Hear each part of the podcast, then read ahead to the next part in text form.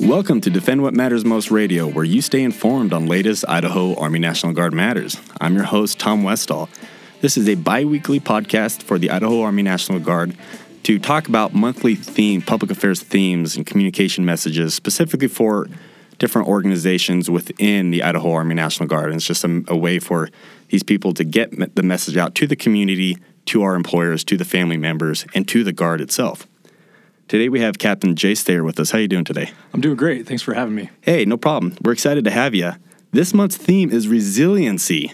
Um, across the Idaho Army National Guard, the month of September is resiliency. So we have Captain Jay Stayer with us today, who is the R3SP coordinator, and that stands for Resiliency, Substance Abuse, and Suicide Prevention. But before we get into talking about suicide prevention and what it is and why it's important to the Idaho Army National Guard, which is the purpose of this episode, I want to go into a little bit about who Jay Stayer is.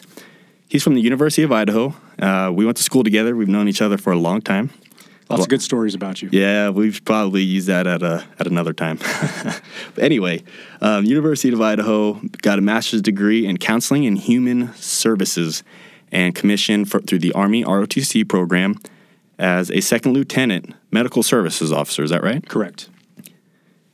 Your first assignment was as a field medical assistant, moved up to a platoon leader with Charlie Med 145. Yes. Uh, then moved up to be an executive officer. And then in 2016, you were selected as the medical operations officer for the 116th Cavalry Brigade Combat Team. Uh, in 2011, you were you were hired as the full time R three SP coordinator. Is that correct? That's correct. So that's why you're here with us today. Um, you're qualified for the job, and uh, you've been doing it for what a couple years now. So yeah, a little over six years. Perfect. So you're the man for it. But let's move right into this here. So again, why do we have resilience, substance abuse, and suicide prevention, or R3SP? Why is it important? Why is it important for our commanders? Why is it important for the employers and the family members. And let me tell you about a couple of statistics here to put things into perspective. Idaho is consistently among the states with the highest suicide rates, okay? In 2015, Idaho had the fifth highest suicide rate in the U.S. with a rate of 21.9, which is 57% higher than the national average. That is huge. That's, that just blows my mind. Suicide is the second leading the second leading cause of death for Idahoans between the ages of 15 to 34, and for males up to the age of 44, and that's the employable age. Yes. Right. That that's that that's the age group that's in the military service who is out there in the workforce. Between 2012 and 2016, 105 Idaho school children. It breaks my heart. You know, between the ages of six and 18 years old, died by suicide. 27 of those deaths were among children age 14 or younger. And you know, we're not trying to this this isn't supposed to be a negative podcast or a negative thing, but we got to just put these in, things in perspective to help people understand why this is important. You know, and and something one last point I want to bring up. Most people should know that there is a suicide prevention hotline. I think we're going to get into that a little bit later, but there's a suicide prevention hotline and they keep metrics and track these things. And of all the calls that they get in the state of Idaho, 10% are military service members. Yeah, or service members, veterans, or their families. So, in particular, um, the, the military community, the veteran community reaches out to the suicide prevention hotline uh, rather frequently, and that's not just with cases involving um, people who are actively thinking about suicide. That's people maybe looking for information, uh, maybe even texting to say, "Hey, you know, can you help me out? I'm looking for uh, help for my buddy." So uh, I want people to be aware that the hotline is not there just for crisis situations. It's there for people to call and get information as needed, uh, especially when they're looking out for themselves or others. Tell me about these statistics. Why are they important to us here? Uh, I mean, really, the thing I like to highlight about statistics is the fact that uh, they give us information, especially folks like me who look at uh, historical data, analyze trends, you know, uh, paint the big picture for the command, uh, for people in and outside the organization. Um, but for the most part, uh, when we look at statistics, I want people to remember that they may sound, you know, a little bit heavy, a little bit dire, but we're trying to change that conversation around to say, well, when you say one in 10 uh, individuals has such and such an issue, that really means nine in 10 uh, such and such people uh, don't, or they actively manage it well. Okay, so uh, while that's a very general and, and, very broad statement right there, I want people to think about when they see data and when we talk about these statistics that um, you know it's it's usually highlighting kind of the, the most extreme cases, not necessarily what the average is. And so um, I, I caveat that with every conversation I have. Okay, yeah, that makes sense. That makes sense. I wasn't very good at statistics in college, but I think I got a B. That's right. Might be better than what I got. I'm not quite sure. um, yeah, all right, let's let, let let's get going here. Okay. Why does the Army care so much about resilience, substance abuse, and suicide prevention programs? What's the big deal? I mean, if anybody out there knows anything about um, you know the army's first and foremost mission right now it's all about readiness okay and so through the past 10, 15, 20 years, uh, and especially those uh, individuals who had been in the service for that long, um, you would notice a, a, major change in how the Army has approached these programs. So, mental health in general, uh, more specifically, the resilient substance abuse and suicide prevention programs. And what they started to realize over time is that when we're not treating the soldier, the service member, the airman, the Marine um, in a holistic fashion, we're not addressing uh, you know small issues as they come up. We're not addressing family issues, financial issues. It makes us uh, unavailable many times to go out and then do the things that we're asked to do. So it's a, a very important piece. Uh, it, everybody who's been in the service knows you go through and you know they look at your finances, they look at your records, both medical and administrative. Um, you know the docs come in and, and tinker with you and talk to you about what's going on.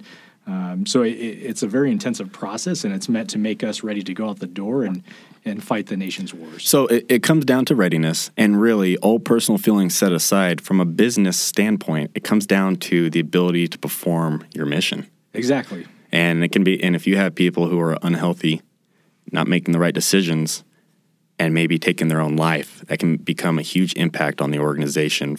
On, and we're going to get into this on many different avenues and faucets and that can distract from the mission. Correct. Yep. And you know, the Department of Defense puts a lot of money into training uh, myself, you know, training you, training uh, every service member that comes through the door and is accepted. So it's uh, you know not not to take a cold look, but we're an investment, um, and they want to see that you know uh, their investment is taken care of, that we are ready to go and, and serve our purpose. And to, to anybody out there that, that seems to make that should make sense. I want to dive into this in three different avenues here. Okay, guardsmen, family members, and employers. As a guardsman, me as Captain Thomas Westall or TJ Westall, why should I care about this program? So, looking at you and thinking about you in particular, you're a commander, correct? Right. So, uh, within that, you should understand that whole uh, basic purpose of readiness and understanding that uh, the majority of your time really spent on personnel issues comes down to those um, more interpersonal issues to where that service member uh, or family member is uh, needing something more, and it, it, takes a lot of your time. And we see that. So, um, for you in particular, knowing that uh, these programs are out there to both train, educate, and promote um, the overall wellness, mental health, positive coping skills. I mean, that's really the payout for you is that um, you know we're trying to implement mm-hmm. um, systems, processes, training that are going to better uh, your service members and, and make them more able to complete their mission. You know, I'm just thinking to myself, and for those who are listening, that was a hypothetical question, by the way. I do care and I understand the importance of it, but I'm like, boy, I started thinking about that. That came across wrong. what, what about at the section level? Why why should why should a junior enlisted or a, a sergeant, which is an E5, or a staff sergeant, care about these programs?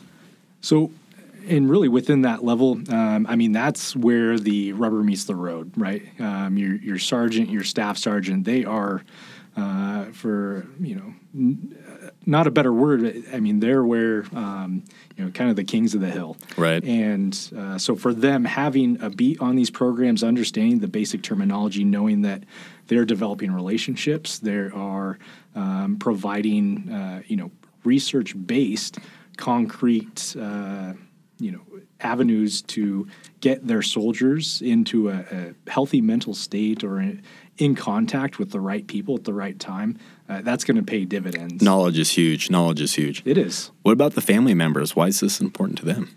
Uh, and really, you know, it, thinking about my family, thinking about your family, thinking about um, anybody who's involved with us as service members, uh, they want to know we're taken care of, and they want to know that when we have an issue, uh, either ourselves or us as a family, that we can reach out and we can actually seek uh, support. We can go to training. So most people don't know that through my programs, uh, we can actually train family members uh, in suicide prevention education, in substance abuse education, in resilience, and we to help them in their own lives, or to help them with the service member, or both. Both. both. Uh-huh. Yep. And so it doesn't cost anything. Basically, if you're a service member uh, and you see that we're hosting a training or something's coming up in your unit, um, you, are more than welcome to invite your family in, and they can be a part of that uh, that event, that education event. And you know, I would think that you know, I always say a happy wife is a happy life, right? And if I'm having issues at home, you know, things can be challenging for me at work. And I think I speak for a lot of people in out out there that's listening that if you you're having issues at home or in your personal life, it can become a distraction in the workplace and things can escalate big time. And if you don't have a solid support group and you don't know who to reach out to, and maybe you're too scared to reach out to, but maybe your family member knows the information and can maybe help you with those things, that's a big thing too. It definitely is. And uh, I mean, you look at us and I see it all the time. We're we're trained or ingrained to think, you know, we can take care of this ourselves. We can uh, make ourselves well. We can make ourselves get back to the place that we need to be.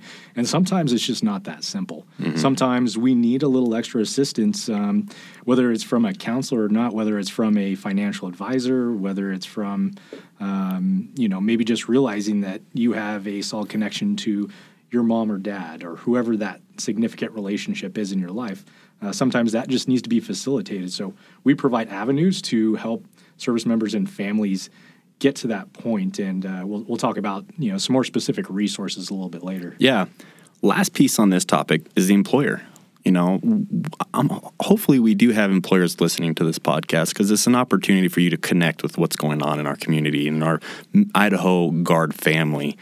What about them? Why is this important to the employer who may have um, employees who are service members in the Idaho Army National Guard? So, eh, when I think about that, eh, I really think there's two points to make. One, understand that employee um, has a higher level of awareness training, especially surrounding uh, suicide, mental health issues, be- uh, merely by nature that they are uh, in the National Guard or in the in the service, and so um, they are in tune to those kind of cues and understand the signs. So that's really a big asset to that employer. Number two, if that um, that service member is having some issues, or you notice as an employer that they are not performing to that uh, standard that you have set, they are not being where they need to be, uh, and so you know so on and so on you can actually reach out to us or encourage them to reach out to us uh, so that we we can get them set up with some free confidential services that will help them get back to where they need to be. Because not only do you need them to be the employee that you hired them to be but we need them to be the uh, service member the soldier the airman that we hired them to be. It's all about a big family guardsmen family members the employer and our military community the idaho army national guard if we're all on the same page and we we know who to re- reach out to, and we're going to get to that later, but we know who to reach out to. It's just it it helps, and not only is it good for the soldier, it's good for the family members, it's good for the employer and their mission, and it's also good for us for readiness to make sure that soldier is able to go out, fight, and deploy and defend his country. Correct, and I want to make one quick point to that is that there are at times some misconceptions that if our soldiers are reaching out for help, there may be a negative impact on their career, on their standing within the unit. And I, am here to tell you that that is not the case. In um, literally uh, 90%, 95% of all the cases that I've ever seen come through, where the, I mean, these are literally like real crisis situations, like uh, more serious than your, your typical situation. Right. Um, it, it, does not have an impact on that individual's career, um, and more often than not, the the leadership is uh, only looking to get that person the help that they need so they can return and reintegrate back to the military because we we care about each other. I mean, we're here, we, we see each other, we grow up with each other. Mm-hmm. So it's not like we want to see uh, anybody you know be pushed to the sidelines or not get the help that they need. Absolutely, absolutely. It comes down to caring. It right? does. you talked about you know some of some common misconceptions a second ago. Let's let's add to that. All right, let's add to that a little bit. What are some other things, or maybe myths, or things that you see like you know that's not right. That's not the point of this program. Is there got anything to bring up about that? Yeah, actually, I have a uh, a few key things that really come across my my desk more frequently than not, um, and so I'm just going to get into it one of the things I hear from many service members is that uh, you know they say if we're going to talk about suicide, we're going to train on suicide awareness and prevention. It's just going to put it in you know that person's head. And uh, the thing that I when I have those conversations with individuals, uh, the data is showing that talking about suicide and suicide awareness is not going to make somebody think about suicide themselves. Okay, it just it doesn't work like that. It, yeah. it, it creates a dialogue. It, it um, tears down walls, but uh, the caveat so there's a caveat if you talk about suicide awareness and prevention in a way that does not promote safety it does not promote um, you know safe choices mm-hmm. um, and specific language there is a chance that it could uh, lead that person to think wow I, I really feel alone isolated and my, my life is as bad as i think it is you know, there's there's a reason why we have these these briefings every year, and the reason why we talk about these actively. And you know, it, it is discouraging. I'll, I'll, i mean, I sit through these briefings, I go through these classes, and we talk about it at, at you know my level. And sometimes I get done with hearing some of these stories and hear people talk about their experiences with maybe a, a lost, a, you know, a lost service member, or maybe their son or something, and you just kind of walk away feeling like garbage. you know what I mean? Just you don't. At least me personally, I walk away from that feeling, boy I feel like garbage now. But generally speaking, I've seen that with these with these programs, specifically in your program, that it, there's a reason behind it. It's getting you to think exactly like you said. And let me tell you, I start thinking about it more often now. Maybe if it wasn't for that impactful video that I watched, or that or that person that stood up and talked about their experiences, maybe I wouldn't be thinking about it and when I should be. Sure. Yep. And uh, the one of the challenges in front of us right now is that you know the standard format that the Army has pushed forward is not based on uh, best practice. So mm-hmm. we're, we're, trying to change that. We're trying to change the the language, and in particular, when you see somebody up there uh, talking about uh, suicide awareness and prevention, or you see something in the news, understand that uh, part of the message that we're trying to deliver there is that there is hope um, when somebody is talking about suicide and there's help available. Uh, real quick, thinking about resilience training, and it's another one of those programs to where, and if you're not familiar with it, uh, the Army has developed a, a full uh, kind of complement uh, training curriculum out of the University of Pennsylvania to give us some tools uh, surrounding how to change our thoughts, how to change the, the way that we process information. And to this point, many people kind of feel like it's just another one of those programs that we have to get through. Uh, what I would say is, um, you know, if you're out there thinking, you know, I'm resilient already, why do I need this? I would challenge you to listen actively when uh, when you encounter those resilience concepts, whether it's uh, in the National Guard or you hear them on the news or having a conversation with somebody, and uh, apply them to your life on a daily basis. Uh, resilience training, in particular, what I'm talking about when I talk about the Army, uh, is not effective unless we practice it on a day to day basis. It's not a once a month, one hour a month type of thing. You know, I feel like I have the resilience shield and sword already from the, the eight and a half, nine years I've been in the Army. I got the tools. And when I experience things in my life, whether it's family members, siblings, or friends, even in my own personal life, I got the tools and the experiences from the training I've received from programs like the R3SP and I feel more prepared and I'm able to be active about it and address the situation head on the correct way. And I know the right people to reach out to, and I've used it. So I can attest for that. I like hearing that. Okay, let's talk about what can happen right now, whether you are the individual soldier, a family member, or even an employer. Maybe you're not in the military, you have no connection to us, but maybe you have a service member working for you, or maybe you're just interested in this podcast and you'd like to hear what's going on. Um, what can you do to be a part of this or reach out and take action? Okay. So uh, within uh, the units in particular, we'll start there. Uh, our service member base, um, we have you know myself included subject matter experts that are available to come out and actually train your units uh, so that way you don't have to you don't have to have uh, you know, find that individual that's going to train. So what I would say is, uh, you know, give us that opportunity. We obviously can't get everywhere because we have a large state and a lot of units are, are dispersed. So, um, you know, bear with us. We'll do the best that we can, but um, we can send folks out to your location and um, provide you that subject matter expert that can come in and, and train the material to standard. Okay, so it takes that onus off of you. Of course. Additionally, when you have issues coming across your desk uh, within these programs and you're just not quite sure how to interpret it, who to reach out to, I mean, that's what we're here for. We're here to um, be those subject matter experts that can uh, guide you in your decision making process surrounding substance abuse and suicide prevention resilience. Um, looking at some other things I want to highlight. State Family Programs Office um, is one of those areas where if you're in the outlying areas, you know, eastern Idaho, North Idaho, um, South Central Idaho, you have uh, resources already embedded there. So I want to encourage folks out there to tap into those. Um, so if, if you need some more information surrounding those resources, I'm always available. I want to put my personal number out there, my office number. Good. Um, 208 272 4260. So please feel free to reach out to me. I, I work within underneath the family programs umbrella, uh, and I, I'm always ready to promote the kind of work that we do, the, the connections that we can make. Um, remember that chaplains are always available. Um, that's a great resource to tap into. Um, What what is a chaplain for those? You know, not everybody listening to this is necessarily in the military. So it's just real quick, what's what's a chaplain? So our, our chaplains are there to provide um, spiritual, religious, and overall wellness support, and they provide a variety of very confidential services and are um, you know all intents and purposes available 24 7 so that's uh, one of those uh, key resources that we always refer soldiers and Right. family members to.